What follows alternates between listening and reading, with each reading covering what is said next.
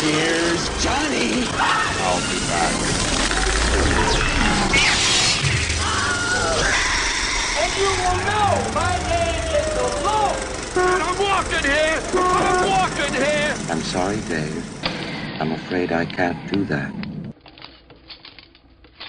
Groovy. Welcome to Box Office Pulp, your one stop podcast for movies, madness, and moxie. And once again, we find ourselves at a Reese's Pieces size episode starring yours truly, Mike, and my forever co host, Jamie. Say hello, Jamie. So, do you think they used the rice after they made them kneel onto it? Because otherwise, I feel like that's just a waste of rice, which the Lord would disapprove of. Especially in olden times where you need that goddamn rice to live. You can't, and you can't dump it outside. The birds will eat it. It'll make their stomachs explode. That's why we can't do that at weddings anymore. Oh, those old timey church going people didn't care about the birds. Heathens. Heathens they were against the birds. They'd watch the birds explode and be like, "That's for telling Noah that the the world was going to still be flooded for a couple of more weeks." You bastard. Yeah, they would blame the pigeons. If you haven't gathered, we're talking about the upcoming horror movie, The Last Thing Mary Saw, uh, which is about to have its premiere at, well, it's already premiered at one film festival. I know it's about to play at the uh, Fantasia Film Fest um, and continue doing the um, kind of prestige festival circuit for now. Uh, but Shudder has announced it's will be releasing it next year. So that's pretty exciting. Uh, we got we were lucky enough to get our hands on an early copy, so you get to hear us gab about it for a while. Even though other people have gotten screener copies, can we still facetiously say that this is a Bop exclusive? Bop exclusive. It's a bop. Um, so we'll try to be since it hasn't officially premiered yet. We'll we'll we'll, we'll keep it to spoiler free for the for the best of our abilities. I'll I'll say.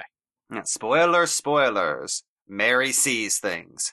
Or does she? No, she does. That's the it's in the title. Um so I've actually been looking forward to this movie for like a year. Um I I got some early trailers for it last year. Um I've been kind of keeping up with the news for it. Uh, The overall uh, because there was no like concrete idea for what the premise was. The trailers were very moody.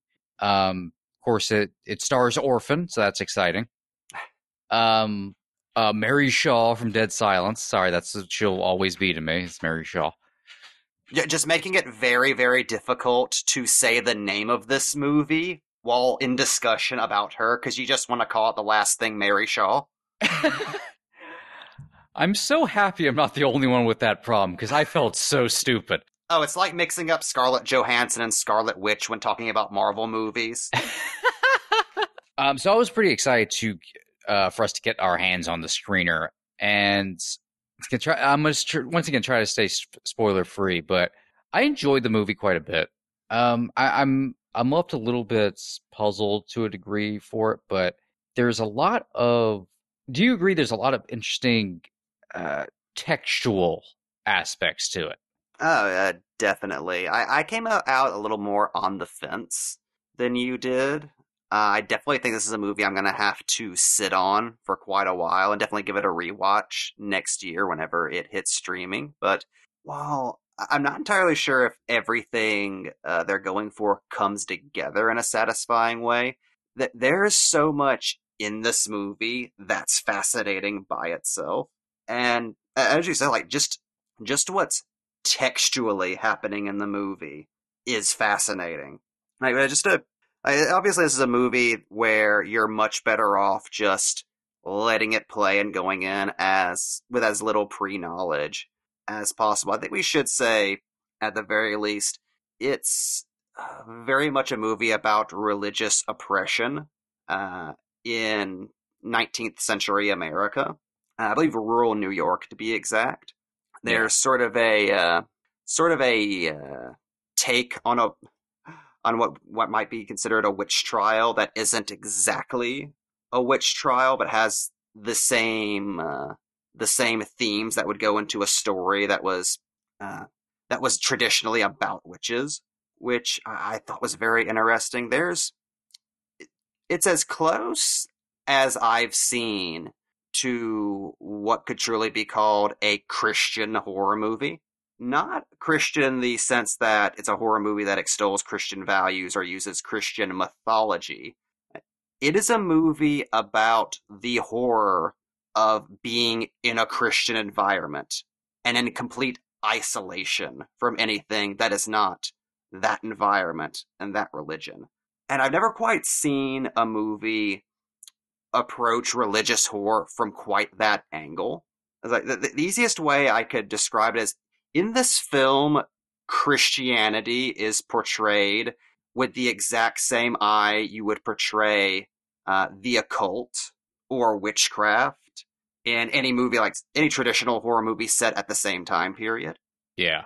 It's Christianity, uh, religious fervor in general, I would say, is treated with a normalcy and an alienism. I, I've never quite seen in combination. And as you said, there's an isolation to it.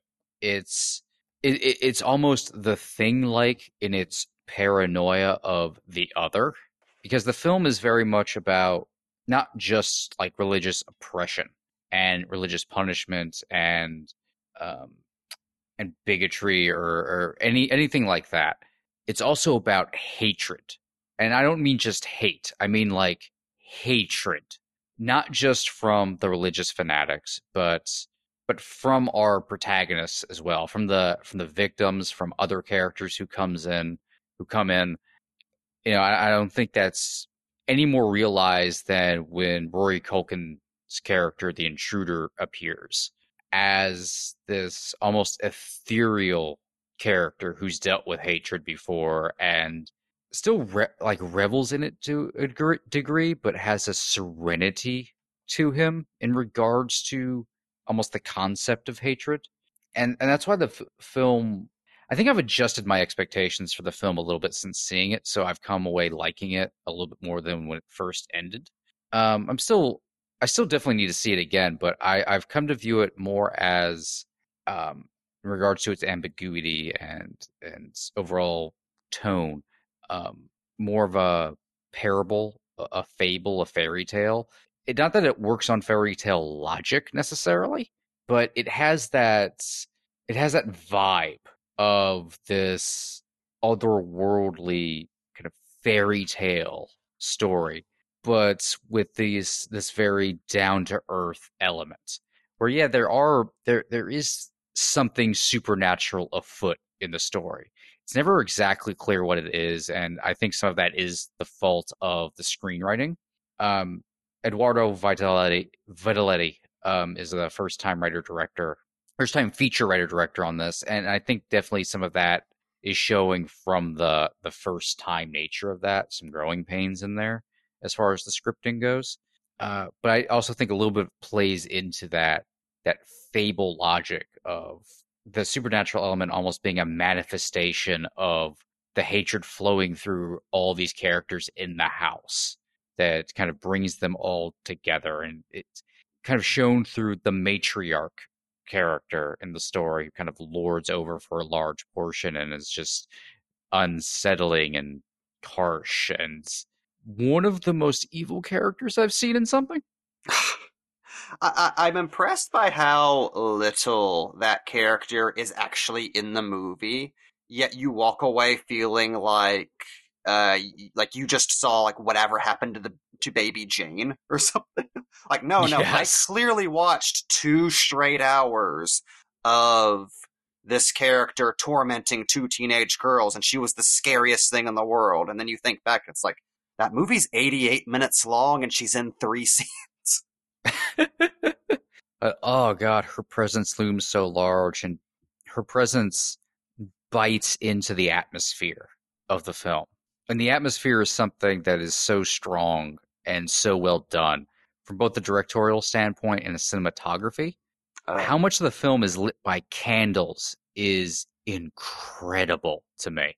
There's such the the house the film takes place in feels so claustrophobic and so small and so suffocating you can you feel like you're there with the characters as they're being tortured by this family.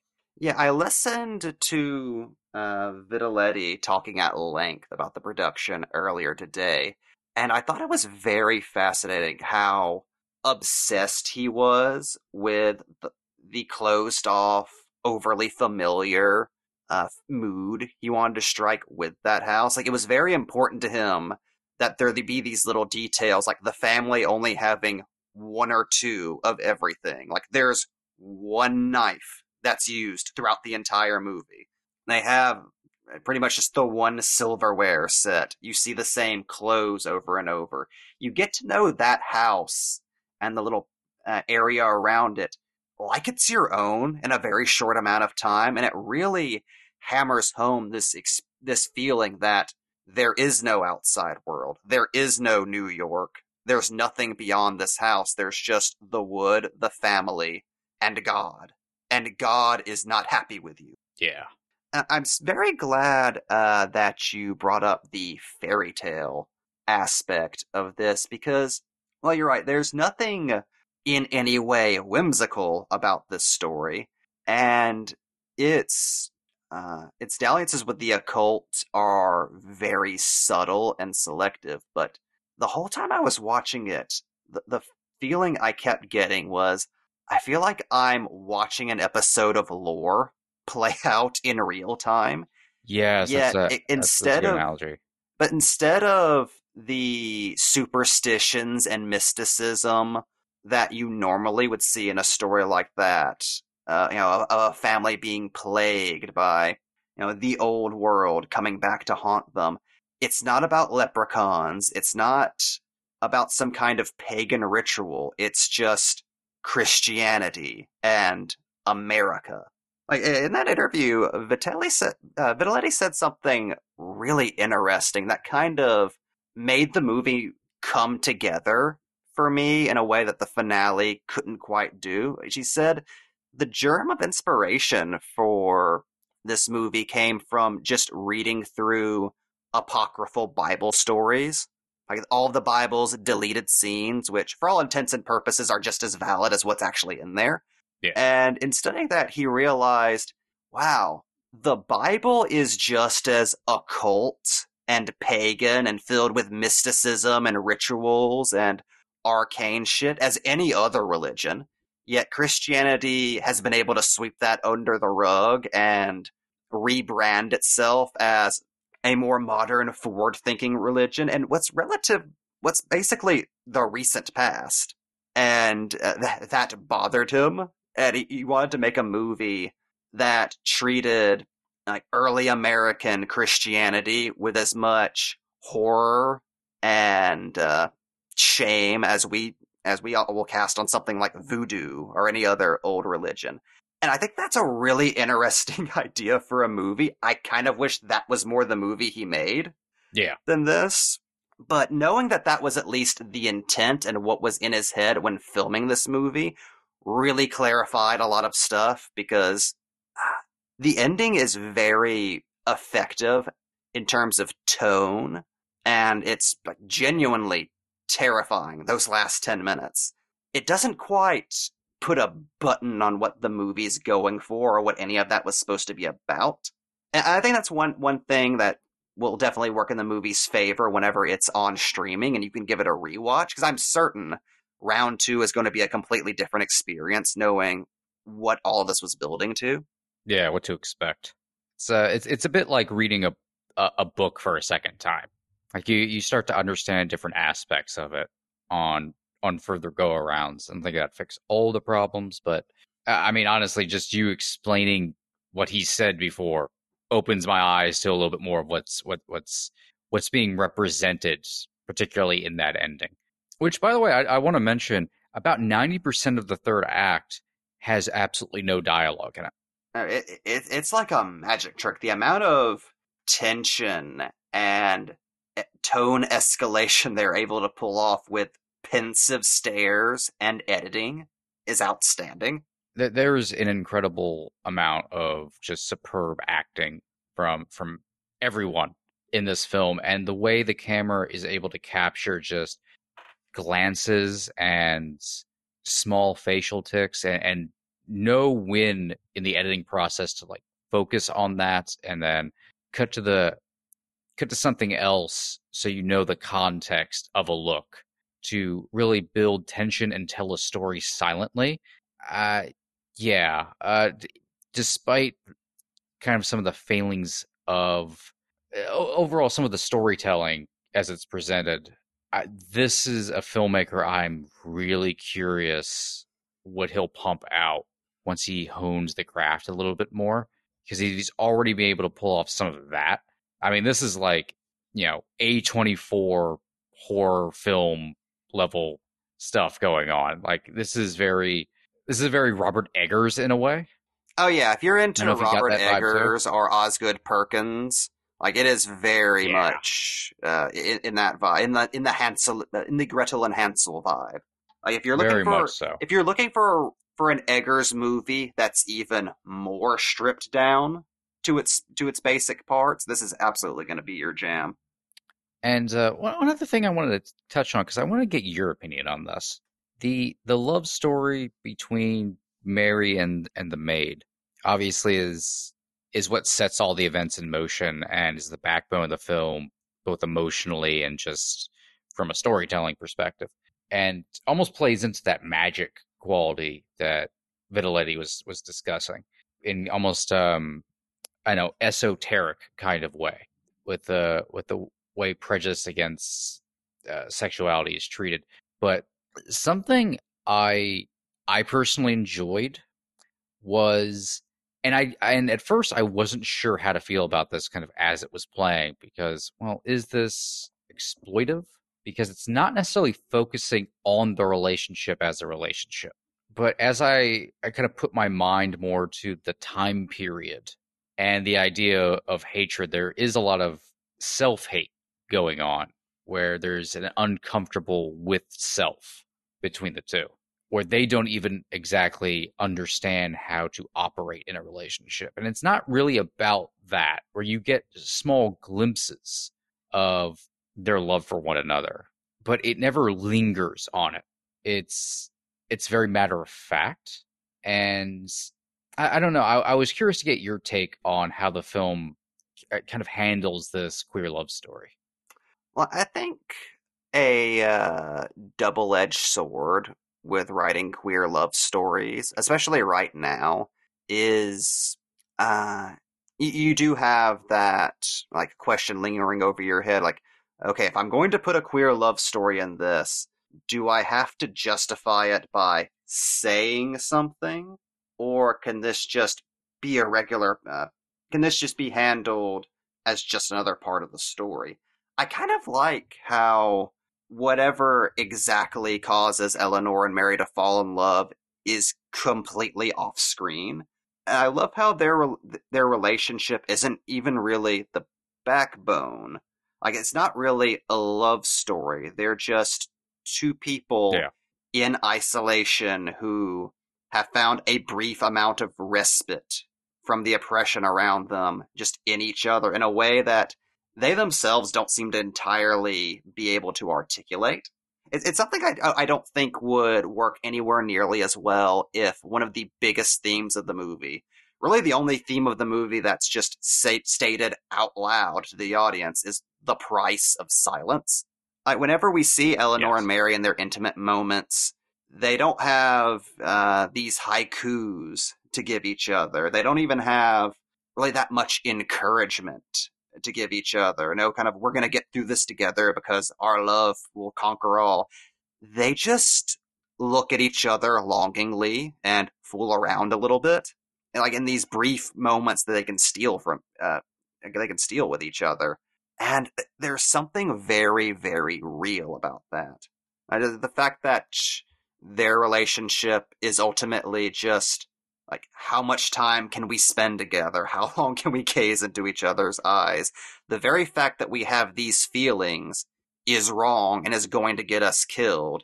Like h- how much can we allow ourselves to feel this?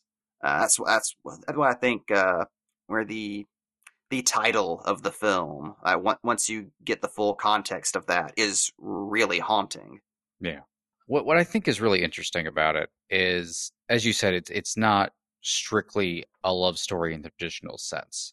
It's a connection, but really the film is utilizing it the same way it utilizes uh, the Intruders, Rory Culkin's um, birthmark, where it's at the the time it was seen as this devil's mark, or there's something horribly wrong with him. He, he gives this speech about it, uh, you know, growing up, going to all these doctors who wanted to remove it, and now we know it's just a normal part of nature, just like the relationship relationship between Mary and Eleanor.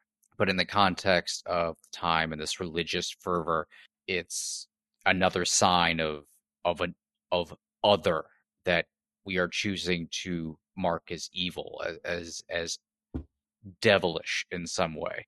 And not even just And the it- it other, kind of- but specifically the outsider, something that is not of the the, family, that is not of the Bible, that is not of the way things have always been. It is a bubble. the The house and the woods surrounding it in this field is a bubble, and anything intruding from outside of the bubble, be it a person or an idea, is wrong and needs to be rectified. And so I think it's so interesting about the family not wanting to just exile Eleanor to get her to get her away from their daughter. Like, no, if she's she's good, she just she needs to go somewhere else, and then that the feelings will go away.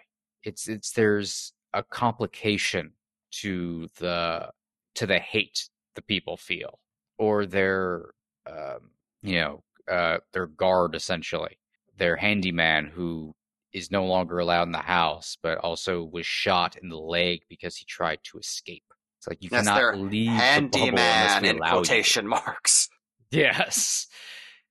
Yes. Okay. Can we can we just talk about that for just a brief moment? How fucking chilling and ineffective it is whenever you realize the house more or less has a slave who's there for reasons you don't know.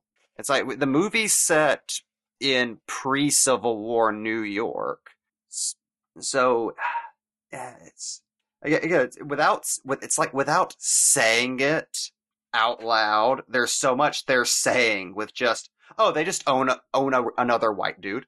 We don't have to explain why. It's Yeah. the kind of thing you could get away with back then. And it's just kind of it's kind of people these that you're dealing with in the story. And it, it's like the reality of it is so horrifying. I, I think that's what the film really excels at at times is these little bits and bobs it introduces around this world that exists mostly in this house in this field that doesn't go into great detail on them, but are little slivers of life here within this this bubble and this religious fervor this this matriarchy and patriarchy of this family with these figures lording over it and this belief system. And you just get these little slivers and the more slices that are given to you the smaller the house feels the darker it gets and the more oppressed you even as a viewer kind of begin to feel. Yeah, it's been a while since I've seen a movie capture just palpable oppression. More like every scene in this movie, from the beginning to the finale, just feels increasingly more uncomfortable, filled with this ever mounting dread. God, I, I can't believe I'm about to say this, but I think the last thing Mary saw is the movie M. Night Shyamalan was desperately trying to make with The Village. Yes. Yes. Oh my God. I thought that as I was watching it. I was like, this is the tone he thought he was doing. Like this, these are all Like, the this is same what he was going ideas, but not stupid. And honestly, if you transpose the tone of the last thing Mary saw onto the village and got rid of whatever the fuck he was doing with that instead, the Got village the bad color. the bad color and foot races and shit like that. You Adrien Brody just idea. gone. Replace him with Rory Culkin. Um, it works. Ricard Like- Culkin with that sack on his head. I don't did it amuse the shit out of you that Rory Culkin spends half the movie dressed as an old timey supervillain? With his one Can Rory eye. Culkin play a supervillain? I want Rory Culkin to play a supervillain. He's honestly the most underrated of all the Culkins. Like, they're all good actors. Like, don't get me wrong, but Rory's the one who's worked steadily on some big stuff, but mostly like small indie stuff. But he can do kind of anything. Like, um, like he's actually pretty good at comedy, but he can do like straight drama or unnerving performances like this. Like since he was a kid, like he's really kept going and grown a lot. Oh my god, you know what I realized was one of Rory Culkin's first roles? Starring in M. Night Shyamalan's Sign. See, this could have happened. This could have lined up.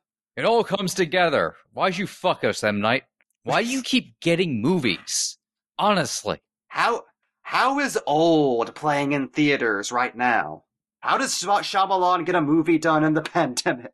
Just support support female filmmakers. Stop supporting M Night Shyamalan. Anyway, that's my soapbox for the the day on this episode about the last thing Barry saw. Which, you know, despite some mixed feelings on it, obviously it's I, I wish we could go into spoilers, but it's gonna be a while before anybody can really see this. And I recommend checking it out when it comes to Shudder next year. I think it's a conversation piece most of all. Even if you walk away mixed like like we were, there's so besides from a filmmaking standpoint, it's it's superb. Uh, from sound design, cinematography, direction, acting, all of it. It's just superb. But its ideas are thought provoking and really do linger with you quite a bit, particularly through its tone and and how it treats its its its source material, for lack of a better term.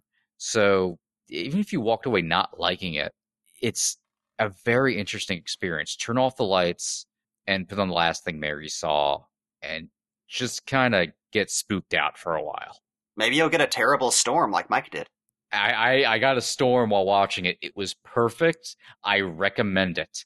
I don't know if you can make that happen with your mind, but if you can, I recommend it. Make it storm. Do a rain dance.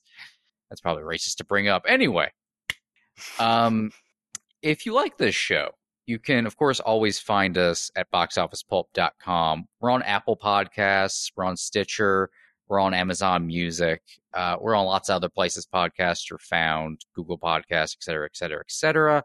If you uh, enjoy this or if you don't enjoy it, you know, rate us whatever you'd like. It, it really helps out a lot. Write a review. Um, you know, spread the word on the podcast a little bit. Uh, but reviews, reviews and ratings do help a lot if you want to support the show. Uh, you can tweet at us at Box Office Pulp. We're on Facebook, facebook.com slash Box Office Pulp Podcast. I'm also at Lucky Duck Napier on Twitter. Jamie. You can find me at Mondo Funky on Twitter. I don't uh, tweet that often these days, but my retweets are top notch. I concur. They are top notch. As for us, just get the fuck out of here.